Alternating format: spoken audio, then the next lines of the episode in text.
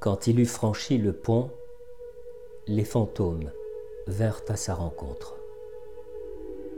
Cet intertitre du film muet Nosferatu de Murnau pourrait illustrer le pas que l'on fait lorsque l'on décide d'entreprendre une analyse.